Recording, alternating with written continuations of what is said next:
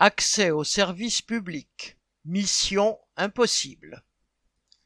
L'accès au service public par téléphone relève du parcours du combattant et, en général, il n'y a personne au bout du fil, constate l'enquête faite à la fois par 60 millions de consommateurs et la défenseur des droits.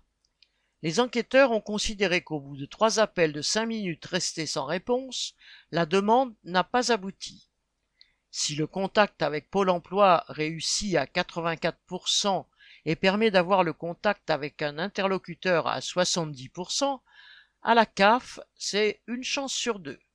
En revanche, les deux tiers des appels à l'assurance maladie sonnent dans le vide. Et quand on a une réponse, seuls 5% d'entre elles sont adéquates.